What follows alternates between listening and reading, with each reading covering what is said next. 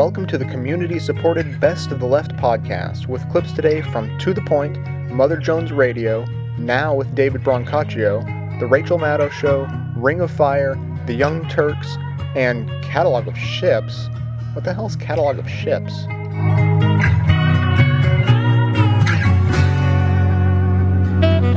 Are America's elections free and fair? Again, I'm Warren Olney, and this is To the Point from Public Radio International, a daily look at the issues Americans care about most.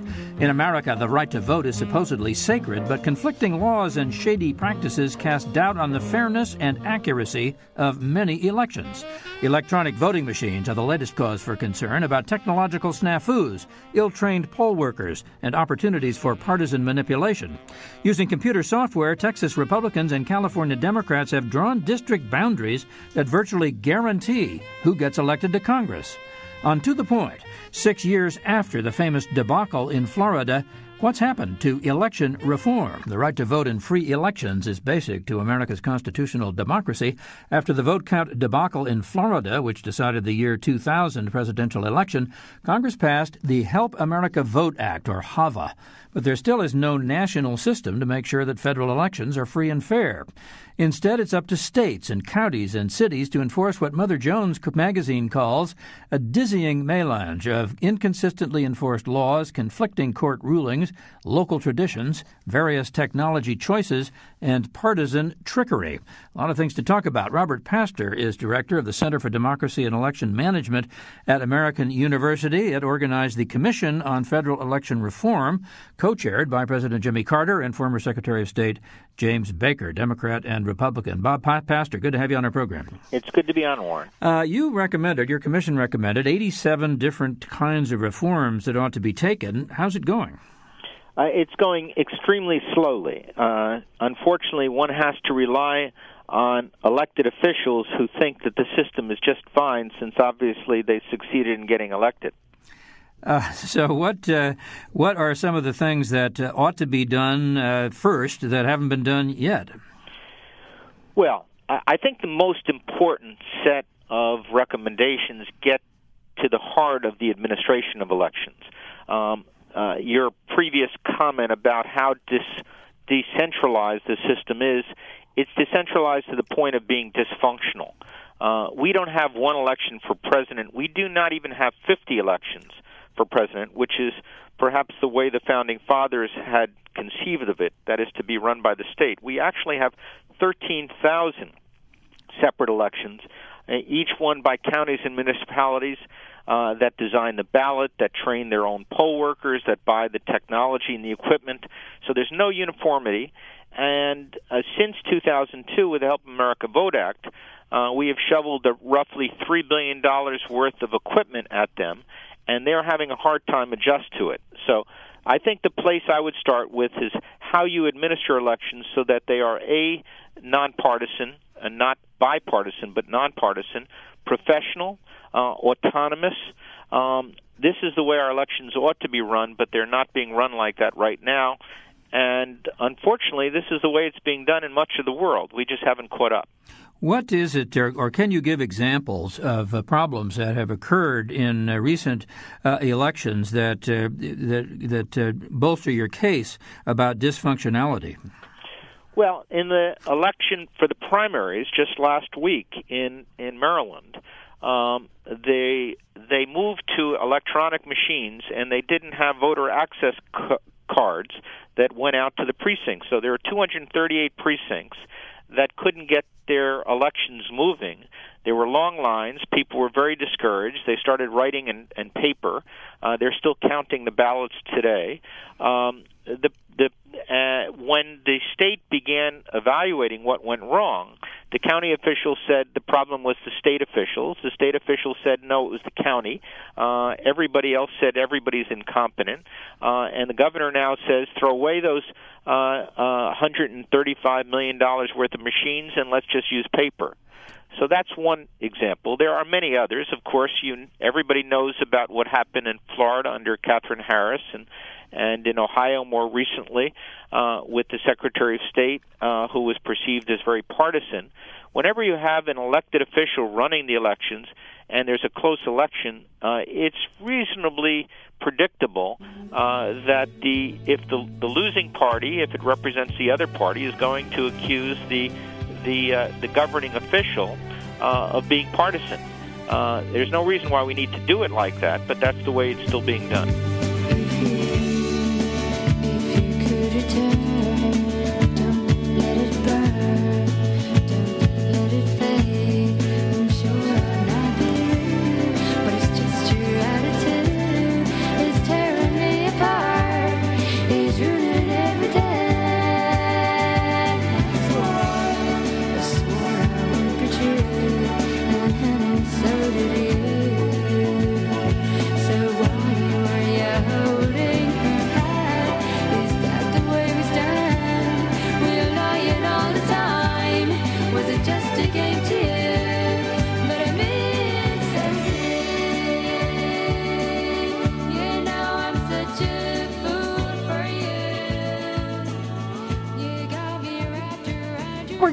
things out with another poll, in this case from Zogby. Their new poll shows that more than 60% of the voting public have heard news reports of flaws in electronic voting equipment.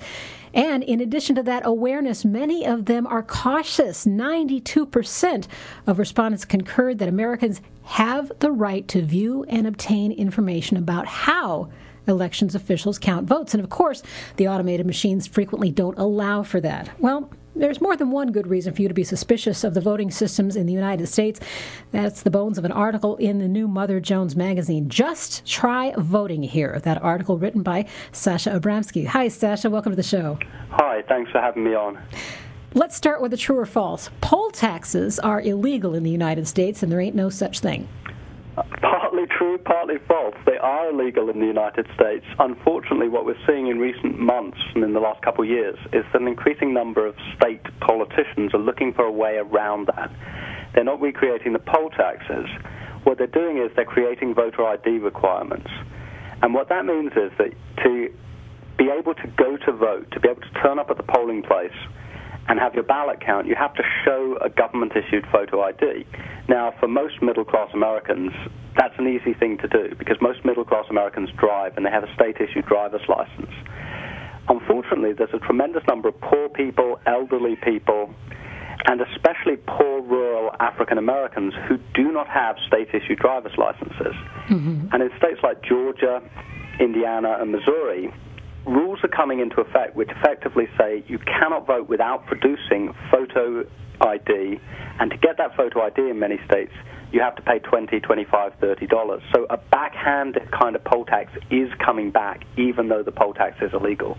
You have 11 different specific examples of things going wrong with voting systems across the country, and two of those you file under incompetence and malevolence. That's right. I mean, politics is never going to be perfect, and democracy is always going to be a game of approximations. We're going to try and make our system as flawless and as transparent and as open as possible. We'll probably never never succeed in making it 100% transparent or 100% fail-safe.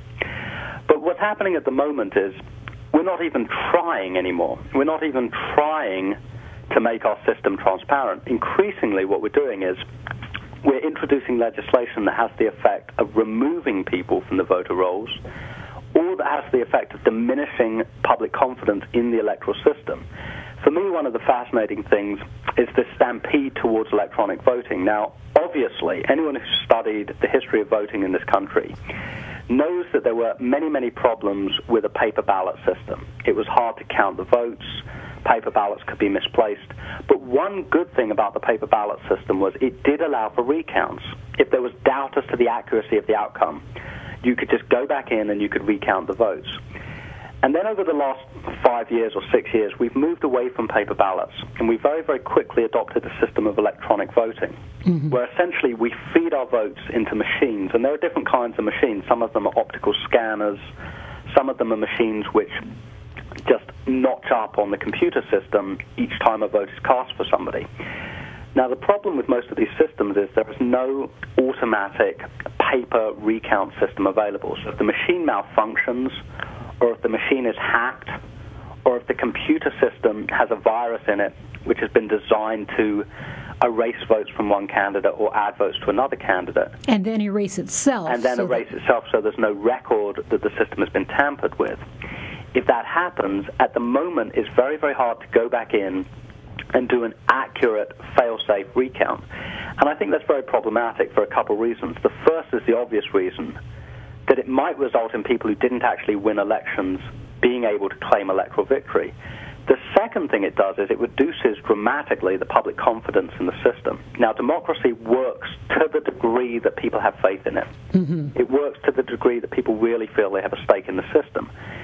If you take that faith away, you've essentially created a game. Politics becomes nothing more than a game played by tacticians. And the outcome of that game is to do with tactics rather than to do necessarily with the will of the people. And I think one of the really scary things you're seeing with electronic voting is increasingly it's being so open to abuse that it's creating a culture of cynicism among the electorate. And that culture of cynicism is incompatible with the ideal of a democratic system. Well, in fact, yeah, when you talk about the politicizing, we, we talked earlier about the technical problems with the voting machines, but then you, you allude to the politicizing of it. Let me just read this briefly from your article. When the election supervisor in Leon County, Florida, discovered that Diebold's machines could be tinkered with, the company responded by refusing to service or upgrade the machines as long as this election supervisor remained in charge. I mean, that is unforgivable. Yeah, it's an extraordinary story. Um, Diebold is the system that provides electronic voting machines to a tremendous number of counties around America.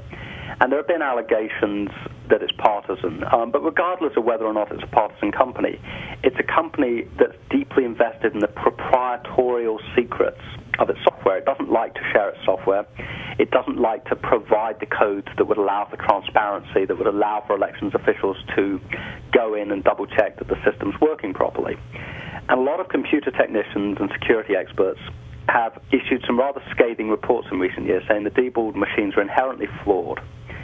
And one of the election supervisors who looked at this data and got very, very concerned was the, ma- was the man in Leon County called Ion Sancho. Mm-hmm. And he hired experts, and the experts said, yes, this system is flawed, it's easily hackable, and it's hackable in a way that's going to be very hard to trace. In other words, you can alter an election, and as you were saying earlier, you can alter it in a way that's almost impossible to recreate. And Sancho said, Look, I want the system to be fixed before I'm going to use the machines. And he got into a sort of war with this private company. And for a while there, until they had to back off, the private company, Diebold, was saying, Well, we demand Sancho's removal before we're going to go back in and deal with the county.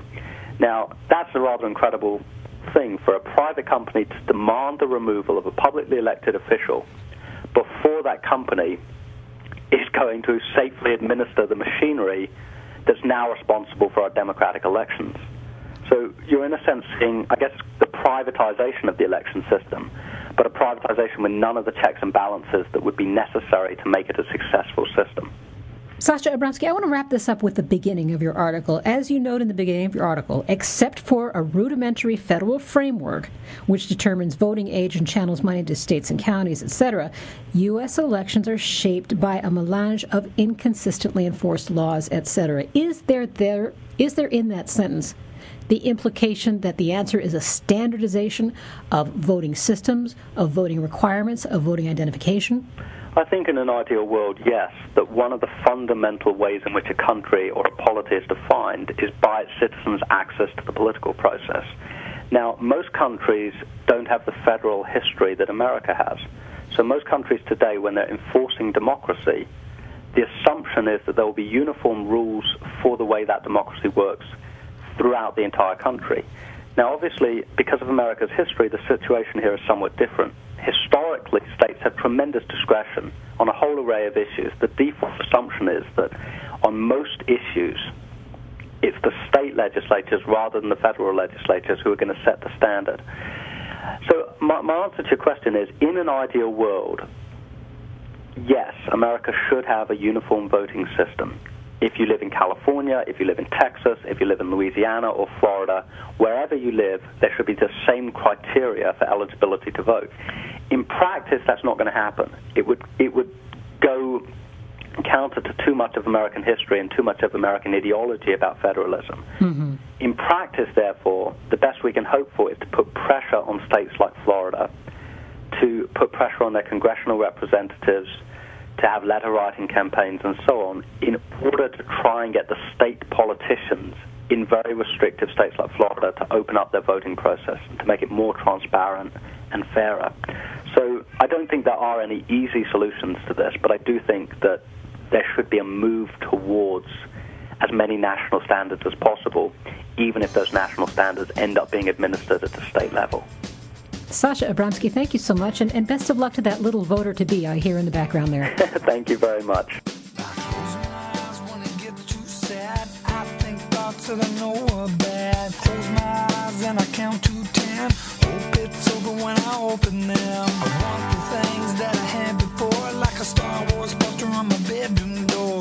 I wish I could count to ten, make everything be wonderful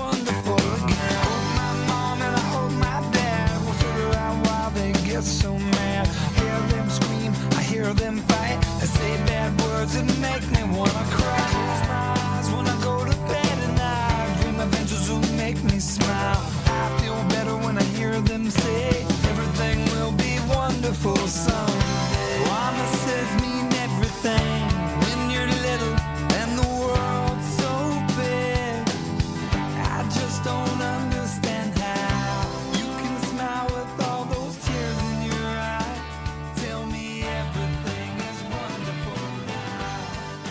I've spotted some things that need some airing, and so has Angus King.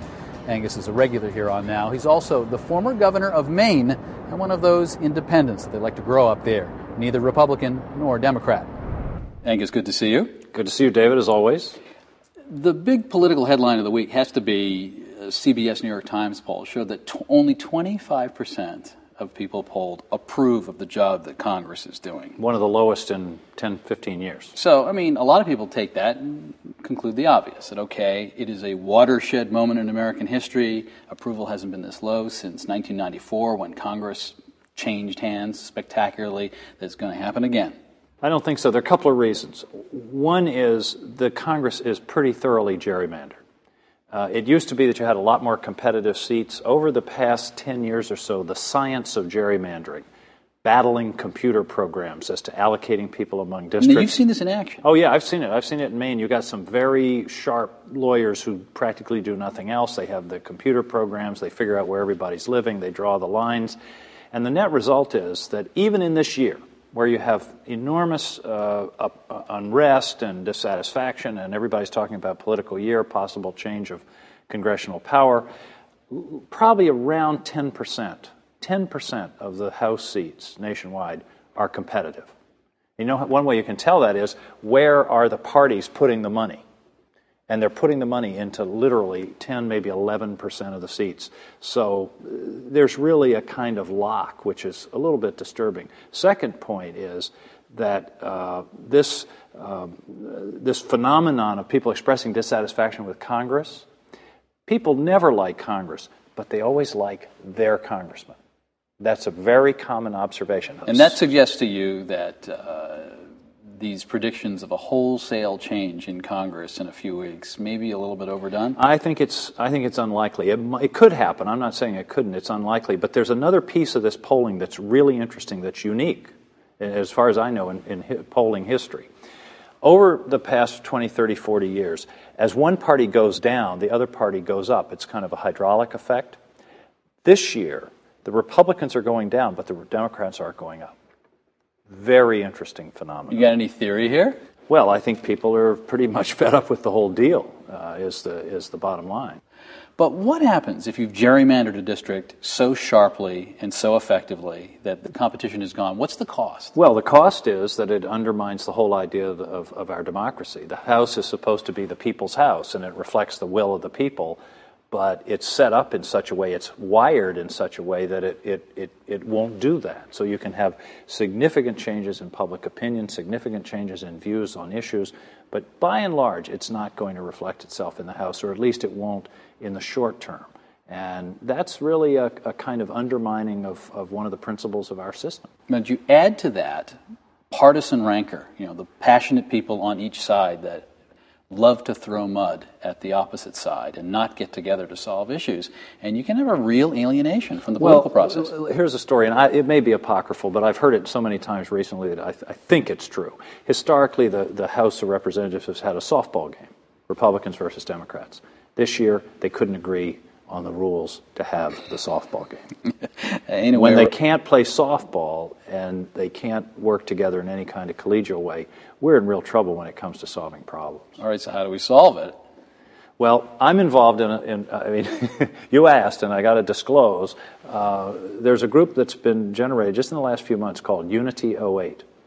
And the whole idea is very straightforward. We want to have an online convention, a national convention, if you will, open to any American voter to choose a unity ticket for president and vice president in 2008. That is, a Republican and a Democrat, or a Democrat and a Republican. And the idea is to try to cut through this morass of partisanship and polarization. So, not some sort of goofy online experiment. You could actually take the ticket generated in this online forum by this online convention and vote on election day? that's, the, that's the whole idea. We're working now on ballot access. That's why we're starting two years early because it's going as you can imagine, the rules of getting on the ballot aren't simple. And we're working with lawyers in Washington and all that kind of thing to figure out how we get on the ballot in all 50 states. This is not a, a fantasy. This is uh, this is a, a direct effort to uh, to elect a president and a vice president and try to move the country back toward the center. And to help electronically engineer some bipartisanship. That's exactly right. And because now, if you think about it, we, the rest of us stand around and wait for the people of Iowa and, and New Hampshire, no disrespect, tell us who we get to vote for in November. Why not let everybody make that choice? All right. Angus King, former governor of Maine, thank you. Always a pleasure.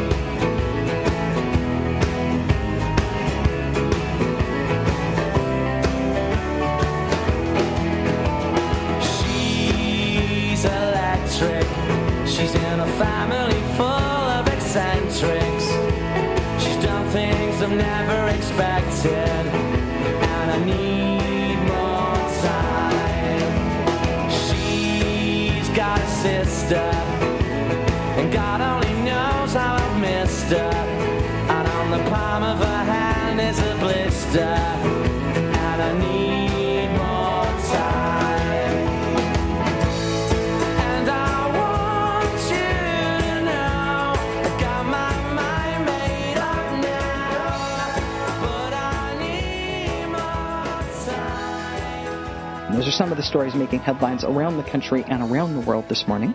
But every day here on the Rachel Maddow Show, we do enjoy poking a sharp stick at the soft white underbelly of the right wing scheme machine giving you a little peek at their political playbook. Uh, today's right wing political tactic is making it hard for people to vote. Uh, narrowing the franchise. This, this, and this is kind of the big one for me for right wing underbelly political tactics. And I'm thinking about it because uh, it's primary season right now, because we've got big, very important midterm elections coming up in November, because we've had uh, we've had at least two disastrous national elections uh, in in 2000 and in 2004 in terms of uh, the quality of the structure of our democracy and people being able to uh, smoothly and easily register to vote and vote and make sure that their vote got counted. The, it's this effort by the Republican Party to to change the structures of democracy in a way that benefits them. This, to me, is the underbelly tactic that's kind of driving me the most nuts. The Republican Party has always felt that the smaller the number of people who vote, the better off they'll be. The lower the voter turnout, the smaller the number of registered voters, the more difficult the process of voting can be made, the better off Republican causes will be. They see more voters as equaling more Democratic votes. So to the extent that they can suppress votes, suppress Democratic votes specifically when they can, but generally to keep voter numbers low, they feel like that benefits them. Why that's true is a story for another day. I mean, it's a story, the plot of which is basically that Democratic interests tend to be populist and Republic interests, Republican interests tend to be elitist. Uh, that's the basic plot, but that story is for another day. The question for today uh, is how Republicans keep people from voting. Because it's kind of hard political case to make, although I think they're increasingly starting to figure out a way to do it in a way that they think doesn't sound too un-American and offensive. Uh, th- because it's hard to just say we want fewer people to vote. Some conservatives will admit that and just say, you know, anybody who's not educated enough or who doesn't know the issues enough or who can't be bothered to spend the time necessary to vote, I don't really want a lot of people voting. I'd rather just have the good people vote. I mean, occasionally you will hear people say that, but uh, generally they don't make an argument for it. They just make it hard to vote the way they get away with policies to make voting harder, to make registering more difficult, the, to overall reduce the number of people voting.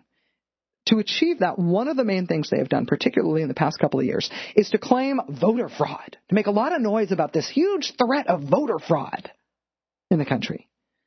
Now, uh, today, as we've been talking about all morning, today is the day that we have learned that uh, soon to be indicted Ohio Republican Congressman Bob Ney uh, will no longer be running for reelection this fall. Uh, on this illustrious day when we learn that Bob Ney is slinking out of politics, even before getting indicted, uh, I'm pleased to break down how Bob Ney himself has used this spurious allegation of voter fraud uh, to try to make it harder for people to vote and to to, to result in to, to create policies where fewer people end up voting uh, in the critically important state of Ohio. In 2004, of course, the Ohio elections were a disaster. Bobby Kennedy Jr. Uh, from Air America Radio here has documented to great effect the systematic efforts to keep uh, Ohio residents from voting in 2004, particularly if they were the wrong kind of Ohio resident, the might that the, the kind that might vote Democratic, God forbid. Um, and and this year, two years later, the guy in charge of Ohio elections, Kenneth Blackwell, the Secretary of State, is running for governor and also supervising the elections again, which is enough to put a shiver down your spine. And they are up to their old tricks in, in trying to make it even more difficult to register people uh, than it was the last time around. And you can expect that on election day in November, they will make it more difficult for people to vote than they did even back in 2004. After the 2004 elections, old Bob Ney uh, put out a report on the 2004 elections. Uh, he uh, he compiled his own personal Bob Ney report on what happened in 2004, and in his report, which he put out the following year, put it out in 2005, Bob Ney said that there were thousands, thousands, he said, thousands of cases of voter registration fraud being investigated in Ohio.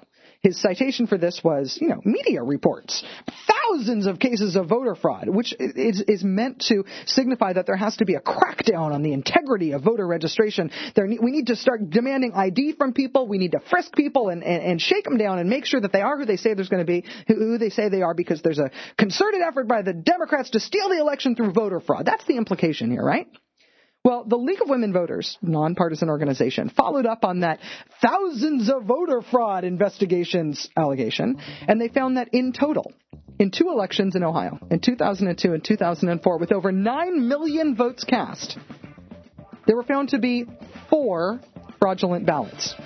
9 million votes cast, four fraudulent ballots.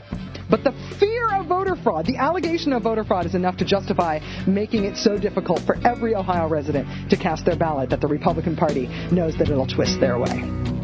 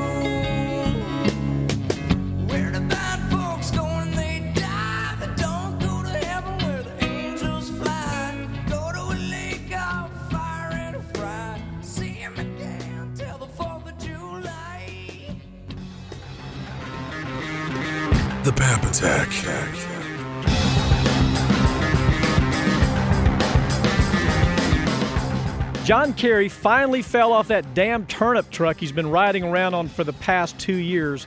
It's as if he landed on his head, and miraculously, he can now see just how bad GOP corruption in Ohio in the 2000 election cycle really was. Kerry sent an email to Democrat donors last week laying out the obvious, which is that Secretary of State Ken Blackwell is a political thug who should be spending his days in prison rather than running for governor of Ohio. Ohio has replaced even Florida as a state that's become emblematic of the Republican political crime America has been suffering through during its election cycles since they let their evil little troll Karl Rove out of his box. Here are a few of the Rovian moves the Grand Old Party unleashed in the 2004 national elections. First, Democrat voters received official government looking flyers where they were told that due to crowded polling sites, Republicans would vote on Tuesday and Democrats would vote on Wednesday. Yes, you'd have to be a tad unsophisticated to buy into a scam like that, but it's always been part of the mindset of the GOP elitist conservative that all parts of the American population except them are made up of naive, ignorant masses. So, hell, it was worth a try. In addition to that, GOP election thugs were also able to report to their malevolent master that they had successfully jammed phone lines of potential Democrat voters who were trying to get polling information about where they should vote. It was the grand old party's way of stopping Democrat get out and vote efforts. And of course, one of the more common Republican poll worker scams was to tell potential voters that if they had outstanding traffic violations or if they owed any back child support, that they couldn't vote. And the grand old party operatives simply escorted those people out of line. Intimidation was the key element to all the moves made by the GOP in stifling Democratic voter turnout. They particularly liked challenging college students who were registered absentee voters. For example, thousands of students who attended Ohio State University received letters leading them to believe that they could not qualify as absentee voters, even though the law was very clear that they did qualify. Also, one way the GOP has learned to run unfriendly voters away from the polls in the inner city is to make voting machines scarce and jam up voter lines to the point where working voters with limited time in a day are forced to stand in line for hours. Because GOP insiders knew that the typical voter would not spend more than 45 minutes waiting for their chance to vote. But most importantly, the new GOP trend is to run their best, most promising candidates for the position of county supervisor of elections. Candidates that were the GOP darlings that used to run for state offices such as the Senate or state offices in the House are now being pushed for position of county election supervisor. And there's a reason for that. Because when the GOP controls elections county by county, state by state, well, you get the picture. The Pap Attack on Air America Radio Network. Go to ringoffireradio.com or airamerica.radio.com for more info.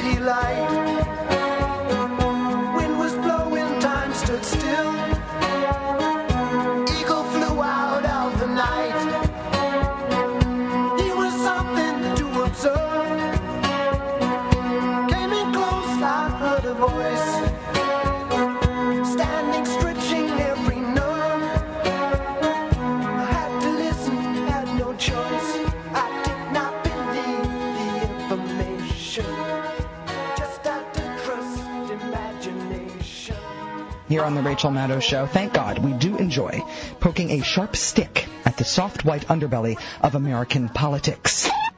Flipping over the day's news to show you the slimy, scheming political tactics at work underneath.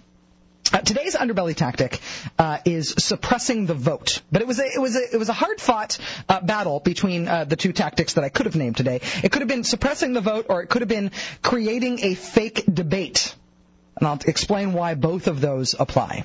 Uh, this is something that is, uh, it, I think, is sometimes we pick stuff in underbellies that is just um, kind of interesting from a political perspective. Like, oh, look, we've identified an interesting tactic. This is one of those underbelly tactics that's actually huge, like earth-shatteringly huge in terms of uh, American government and civics and protecting our democracy. This is heart and soul of democracy stuff. Here's what they're doing. Um, did you see Al Gore's movie An Inconvenient Truth? Lots of people saw it. Um, uh, the movie about global warming. One of the points I think was made really clear in An Inconvenient Truth is that the oil industry, uh, the energy companies, they made the issue of global warming and climate change uh, into a fake debate. They muddied the waters. They said, uh, you know, on the one side is basically all of science and all of common wisdom, uh, saying that global warming is real and the climate is changing and the impact on the environment is noticeable and worrying. On the other side is Exxon. Exxon uh, funding to the teeth a tiny little contrary effort to complicate the issue, to undermine the consensus, to make it seem like there's a question on which there isn't actually agreement, to make it seem like an issue that on which there's a there's a legitimate debate, and it's a lie. Exxon spent a lot of money funding that side of the global warming quote debate to make it seem like there was a debate when there is no real debate. They created a fake opposition for the common wisdom. There's one clear thing going on. They would prefer to not be held accountable for it. So they decided to muddy the waters so that that clear thing doesn't seem so clear anymore. That is also what's going on with voting. Democrats are concerned, right? Democrats are concerned, independents are concerned, democracy watchers are concerned that, that we have a banana republic election system in the United States of America, that the system is not secure, that voting machines can be hacked, that partisan election officials are, are purging voter rolls and, and coming up with unfair voter registration restrictions and, and, and making Democrat, Democratic districts have, have very long lines to vote and, and otherwise trying to narrow the number of people who vote, particularly people who are likely to vote Democratic. And that's why we keep having ridiculously screwed up elections. I mean, nobody denies that we have screwed up elections, but uh, Democrats and independents and people who are worried about the health of our democracy see something at work there that needs to be fixed. Whether or not you think it's a conspiracy or whether you think it's incompetence is a problem that needs to be fixed. Democrats are worried that there's a reason why the White House and this Congress don't have an interest in fixing these elections. Is the, this is the Democratic complaint, right? The Republicans have tried to make it seem like there is a debate about voting problems. Not that there's, you know, there's an obvious problem with our elections and that someone should be held accountable for it and we should fix it. No, they want to actually make it seem like, okay, Democrats are complaining about the state of our elections, but Republicans have a beef about elections too. Republicans' complaint, their equally valid complaint about American elections, is that Democrats commit voter fraud. You've heard this, right? This allegation, seemingly out of nowhere, that we need to crack down on the threat of voter fraud, which is utter BS. They're saying that the way that Democrats try to steal elections is by having thousands, no, millions of dead people vote.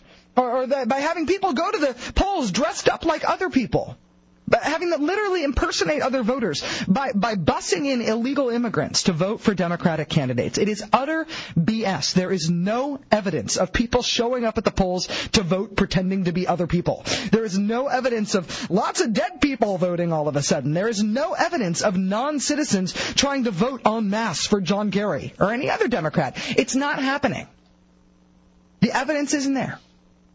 Just like Greenland is not getting icier and there's, there's not a massive Democratic voter fraud campaign out there. Uh, and you know what? I'm probably the kind of commie pinko jerk who would know about it if it were.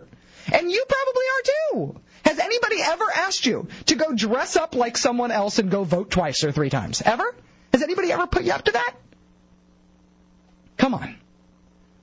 But if they can muddy the waters enough about voting, if they can make the concern about what happened in Florida in 2000 and Ohio in 2004 and in Maryland this month, with people in Takoma Park, Maryland, voting by writing their votes in pencil on the back of scrap paper and just handing them over to poll workers, they're trying to muddy the concern about our screwed up election system by creating a false argument on the other side that, oh yeah, maybe we need to worry about the health of our democracy and voting and stuff, but know, we also got to worry about massive voter fraud.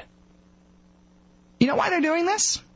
Because the measures they can force through to address this mythical voter fraud pro- problem suppress the vote. So this muddies the waters enough so that they don't actually have to fix the elections, which does lend some credence to those of us who think that maybe some of this stuff is on purpose and not just incompetence. And the other thing it does is it allows them to further to further suppress likely Democratic voters. The House of Representatives yesterday voted on party lines to require everybody in this country to have a passport or a driver's license or another photo ID that contains proof of your citizenship in order to vote. It's a way to shave the number of poor people and minorities and the disabled and the elderly, all the people who are least likely to have these forms of ID or to have the wherewithal to get them in time to vote. It's a way to shave their numbers. And when you shave the numbers of those types of voters, you shave Democratic votes. It is unconstitutional. It is anti-democratic. It is partisan manipulation of our democratic institutions at its most base. But that has never stopped them before.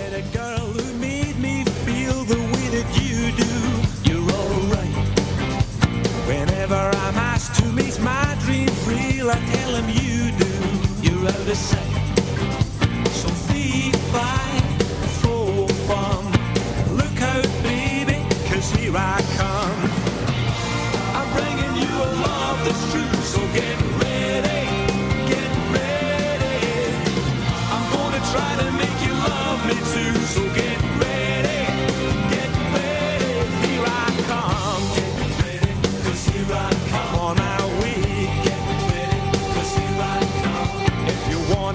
hide and seek with love, let me remind you, it's alright. The loving you're gonna miss and the time it takes to find you, it's out of. Now, if you want to hear fun, you want to hear Republican commercials. Now, th- Does there's this one involve polka dancing? no, this one does not. Santorum's polka dancing ad was awesome, and we covered it on the website on theyoungturks.com. Um, for those of you who are uh, Air America listeners, we did that on our old Sirius show as well. Now, uh, no, this involves black Republicans. The first one, there's two of them. One involves uh, shooting Katrina victims, and uh, second, but the first one is about how Republicans love uh, black people. We love black people, right? Uh, that's what the the ad is claiming. It's an ad actually put together by an independent group. That's the way they love to do it. Yeah, well, it's not, of course, an independent group. Couldn't be less dependent. it is actually the Washington-based National Black Republican Association, the NBRA, and they've run and they're running an awful ad in Maryland in order to help the black Republican candidate. Yeah, Mi- Michael Steele is the re- lieutenant governor of uh, Maryland. He spoke at the uh, he he gave one of the the primetime addresses at the Republican National Convention. He gave one of the better speeches I thought at the Republican National Convention. I mean, that's again. That's you know the competition was not fierce for that award, um, but he uh, uh, and he is in a race with a congressman named Ben Cardin for the Senate seat there in uh, in Maryland, and he's doing uh, uh, pretty well. I mean, anywhere from being ahead by a point to being down by seven, and he has really great ads that totally deny that he's a Republican. That's the irony of this group helping him. The ads are like, you know, you're going to see a lot of grainy ads that say things like, "I don't like puppies," right? Mm-hmm. And then he's like, "Let me just say for the record, I love puppies." You know, and it's just very, hey, things are different. We're going to ban all lobbyist gifts. Different kind of. guy. Oh, sure you are, big guy. Oh, sure you are. Like that ethics reform the Republicans just did, right? Where Bob Ney, who's now convicted and is going to spend at least 27 months in jail, still gets to keep his pension. You're going to do that kind of reform? Like yeah, the- tell me more about it, Mr. Republican candidate. But the ban on uh, uh, uh, lobbyist travel until after November, right? Oh, I love that. Guys, get a load of that. If you hadn't heard that before, Ben makes a great point there. They, they one of the great in fact, the second biggest part of their ethics reform bill among the Republicans was no more travel that we're going to accept from lobbyists until November. Till after the election. Until after the elections. And then once we've hoodwinked the American people yet again, then of course we'll go back to taking the travel money from lobbyists. We're Republicans. What these idiots keep reelecting us.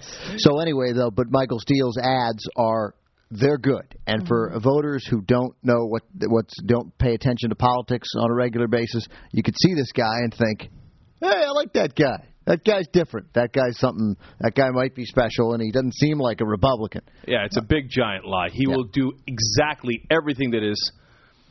Hmm. Uh, let me just asked of him by the administration. Right. You're trying to spare me saying this very, very bad word. Right. Okay. Whatever his boss tells him to do, which is uh, President Bush. Believe me, two, if you elect Steele for at least two years, all he will say to President Bush is, "Yes, sir. Anything you like, sir." Anything you want, sir. Like How do I know that? Because that's what every single Republican has done in the Senate so far. And still crawled up Bush's ass in 2004 in that convention. Oh, yes, sir. How tightly can I snuggle up your buttocks, sir? Get out, Steele! Oh, I'm not a real Republican. Get the hell out of here. Now, of course, this ad we're going to play you. He, he denies. Oh, I, I had nothing to do with it. Oh, I don't. I don't even want it up there. No, no, no, no. Unbeknownst to me, the National Black Republican Association happened to be running this ad. And get a load of this ad. Run that ad, Jr. This is what they're hearing in Maryland.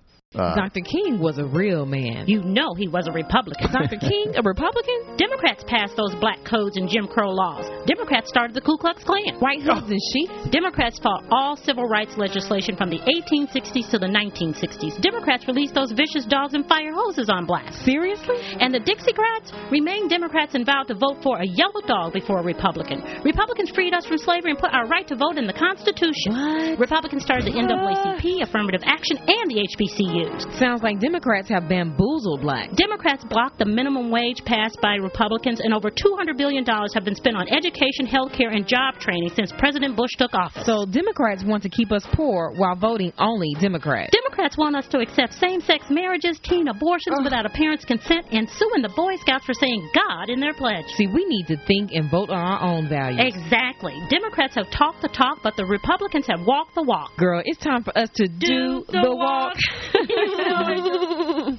Can I ask you a question? Yes, in, Jill. In what year was the political party, the Ku Klux Klan, renamed the Democratic Party? uh, for the record, of course, the Ku Klux Klan was not formed by the Democratic Party, but it also was not formed by the Republican Party. It's independent for Yeah, whatever they're, it's it's, worth. it's, it's a proud independent organization. I believe it wasn't a political party. Yeah, yeah, and uh, Martin Luther King, of course, was not a Republican. He was not even close to a Republican. Again, he was nonpartisan. Do you think Martin Luther King voted for Richard Nixon in 1960? You think Martin Luther King voted for Barry Goldwater in 1964? No, but you know what Martin Luther King wanted to do? Keep black people poor. yeah, he was part of the Democrats bamboozling uh, the, the the black people in America. The uh, a senior researcher with the Atlanta-based uh, King Center uh, said Thursday that uh, Martin Luther King never endorsed a candidate from either party. He says, "I think it's highly unlikely he was a Republican. It's inconceivable." It's funny how you go, what? It's funny how you go through life and you learn things about yourself as as as you grow older. And there was always something that I I, I struggled with. I, I, you know, there was something I knew that I hadn't really gotten in touch with myself about. Mm-hmm. I can say today, I'm a proud racist. no, because I'm a Democrat. Oh, because you're a Democrat. I'm a proud racist Right. Democrat. You're you're part of the effort to bamboozle uh, black I want people in to America. bamboozle you black people. I want to keep you down. I want to keep you poor. Right. Well, look, uh, it seems to fit a fat pattern then apparently. You know, the thing about what, what the the grain of truth, of course, and all that is that uh, most Southerners, for since the inception of the country or since the middle of the 19th century, were in fact uh, Democrats, and and, and, in fact fought uh, the end of slavery and, and certainly fought the end of segregation. And it was the Democratic Party who it was faced with the sort of uh, the, the the test of wills that the Republican Party is shortly to be faced with between rational people and the insane people who are currently leading the party. And the Democrats had to choose: do we stay this peculiar alliance of Northeast progressives and Southern racists? Uh, and of course, what ended up happening is the Democratic Party abandoned the racists, and Strom Thurmond leading the way. All those guys left the Democratic Party, and it was, of course, the Democratic Party which passed the uh, civil and Lyndon Johnson who passed the Civil Rights Act and the Voting Rights Act. Yeah. Well, the, I can't believe we're having a serious discussion over this just in case people didn't- terrible frickin' commercial. But uh, I'll just say this for the record: You- if you notice in the commercial, the one part they didn't bother to lie about was from eight, the Republican, the Democrats were racist from 1860 to 1960. Well, you're right about that. And from 1960 on, it's been the Republicans who are racist and who have voted against every civil rights legislation. Eh. Who have, you know, and what has the Bush administration done for black people? Okay, Kanye West couldn't have been more right. What has he done? Name one goddamn thing. Name one thing. And you know, Tony Snow. And hold on, in a Tony Snow in, in a press conference a, a couple of weeks ago, uh, they asked him about poor people. He was just honest about it. He said, honestly, it's not a priority for us. He said, it's not a priority. We don't talk about it much in the White House. It's not a priority. Poor people. Who cares about poor people? From 1960 on, we've been crushing poor and black people here in the Republican Party. So it's not a big deal to us. Are the Republicans are the racist ones now? Got this. I gotta, I gotta switch my party. You know what's racist, by the way? The commercial. I mean, did you listen? What? You go, girl. I'd be surprised if those people were even black. Okay? I bet you they got an Asian and an Indian and a white girl to do that commercial. And they're like, all right, now you talk black, okay? Re- because we're the Republicans trying to protect black people, right? There's a uh, the Republican talking point on uh, on race and on de- blacks voting for Democrats, which basically that they vote 90% of the time, is that uh, Democrats sort of uh, d- want to keep them down uh, because that will enable them to keep voting Democratic. I don't I don't understand that logic in any way, shape, or form.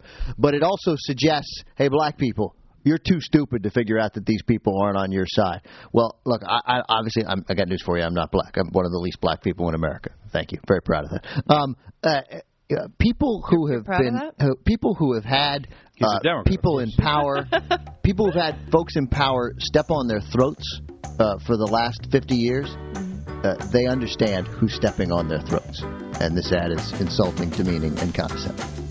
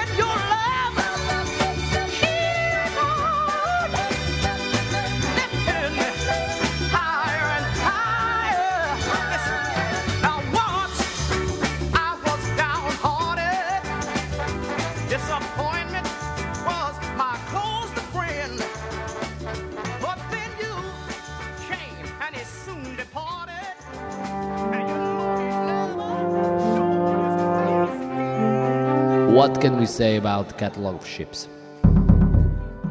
If you would like to contribute story ideas or music to the show, please visit us at www.catalogofships.com. Life catalog. Then, then, then, then, then remixed.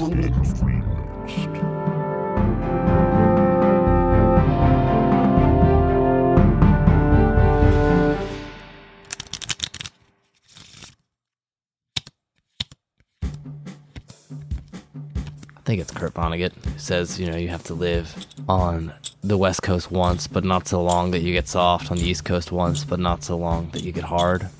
I, I don't know. I really was hoping that Seattle was going to come through for me, but I just couldn't make it stick. And at the time, I just really didn't know what it felt like to really want something. I guess I just spent my whole life adapting to what other people wanted, you know, teachers, parents, the church. And I just didn't really know what it felt like when I wanted something. My dating strategy was generally to find a girl who I knew liked me and then just kind of hang around her. Made things a lot easier if she did all the wanting for both of us. I had some money saved up. I was thinking maybe I would go to India, you know, to find myself. Because who knows? Maybe I was in India. I'd find myself there.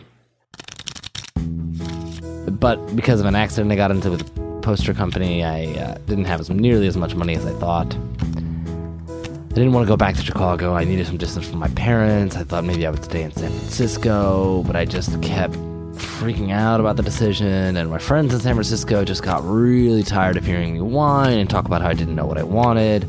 And finally, one of my friends said, Look, we're just not going to put up with this anymore. Just go in the room, think about it for 20 minutes. Whatever you're thinking at the end of 20 minutes, that's what you do. 20 minutes later, she came back in the room, and I had decided to buy a one way plane ticket to New York City. Two days later, got stoned, walked around the redwoods, watched a movie, the poorly chosen Requiem for a Dream, and then I caught the red eye.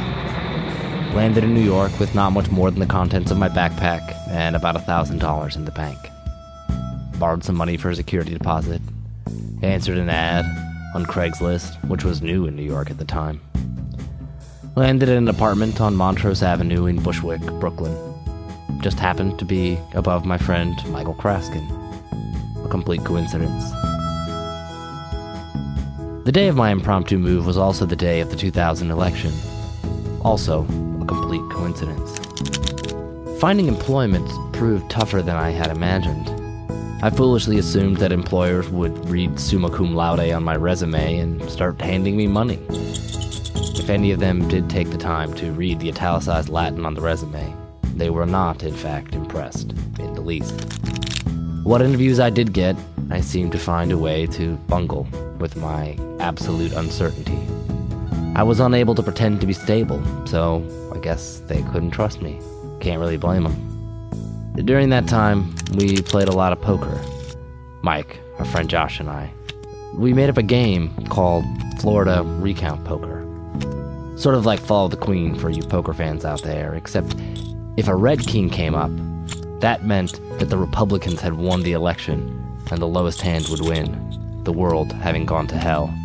If a black king came up, Democrats were now in office. Al Gore had saved the day, and the highest hand would once again be on top. If a player pulled a blackjack, well then, they were Ralph Nader, and everyone at the table had to give them a chip, matching funds. If a player pulled up a red jack, well, that player was Pat Buchanan, and they had to give everyone a chip for being an asshole. I took a lot of comfort during the days of hanging chads, and knowing that my life was in complete limbo, so was the entire country's. I guess we all just couldn't figure out what we wanted. On the day, the exact day, if I'm not mistaken, that the Supreme Court decided that George W. Bush would be our next president, I got a phone call from a temp agency telling me they had a job for me, working for Pfizer. A job I held off and on for the next three years until I'd spent enough time in New York City to become hard. Until I had enough days walking down the street, passing thousands and thousands of people, giving me stares, saying, Who the fuck are you? What the fuck do you want? And after enough of those stares, I learned how to fake it.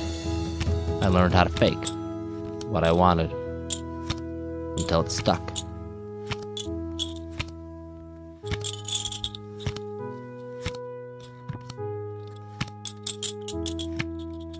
The text for Catalog of Ships was written, performed, and recorded by David Terry in Chapel Hill, North Carolina.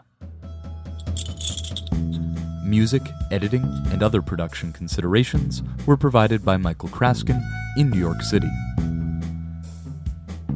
If you have ever invented your own poker game, please let us know the rules by writing us at catalogofships at gmail.com or posting them on our blog at www.catalogofships.com.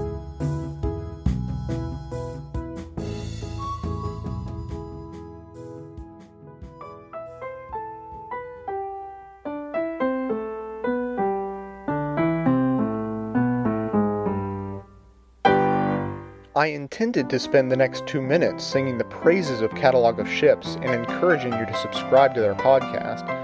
Instead, however, I have a correction to attend to. In the summer of 1997, a newspaper columnist for the Chicago Tribune, Mary Schmidt, wrote an article full of advice intended for the graduating class of that year. In this dawning age of the mainstream internet, this article fell victim to the online hoax of the year. The claim was made that the article was in fact the commencement speech given by one Kurt Vonnegut at MIT.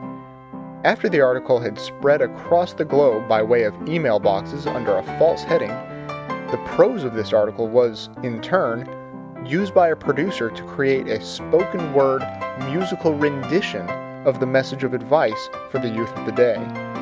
The song was an overnight success and spread quickly to nearly every radio station in the country.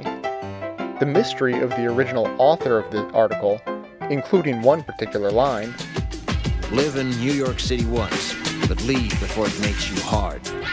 Live in Northern California once, but leave before it makes you soft.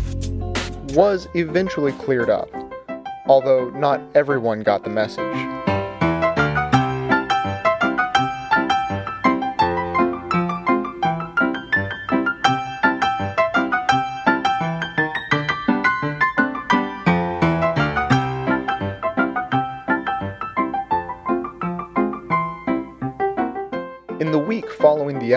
Catalog of Ships titled Florida Recount Poker, it became my sad duty to inform David Terry of the hoax to which he had fallen victim nearly 10 years ago, and to send my condolences for the decade wasted and lost to the sands of time, never to be relived with the true knowledge of the origin of the sunscreen song. If you wish to send your condolences, you may contact them through their website at catalogofships.com or you may simply get caught up on the rest of David's life by listening to all 50 episodes of their outstanding podcast, and many more to come, I hope. Ladies and gentlemen of the class of 97, wear sunscreen. If I could offer you only one tip for the future, sunscreen would be it.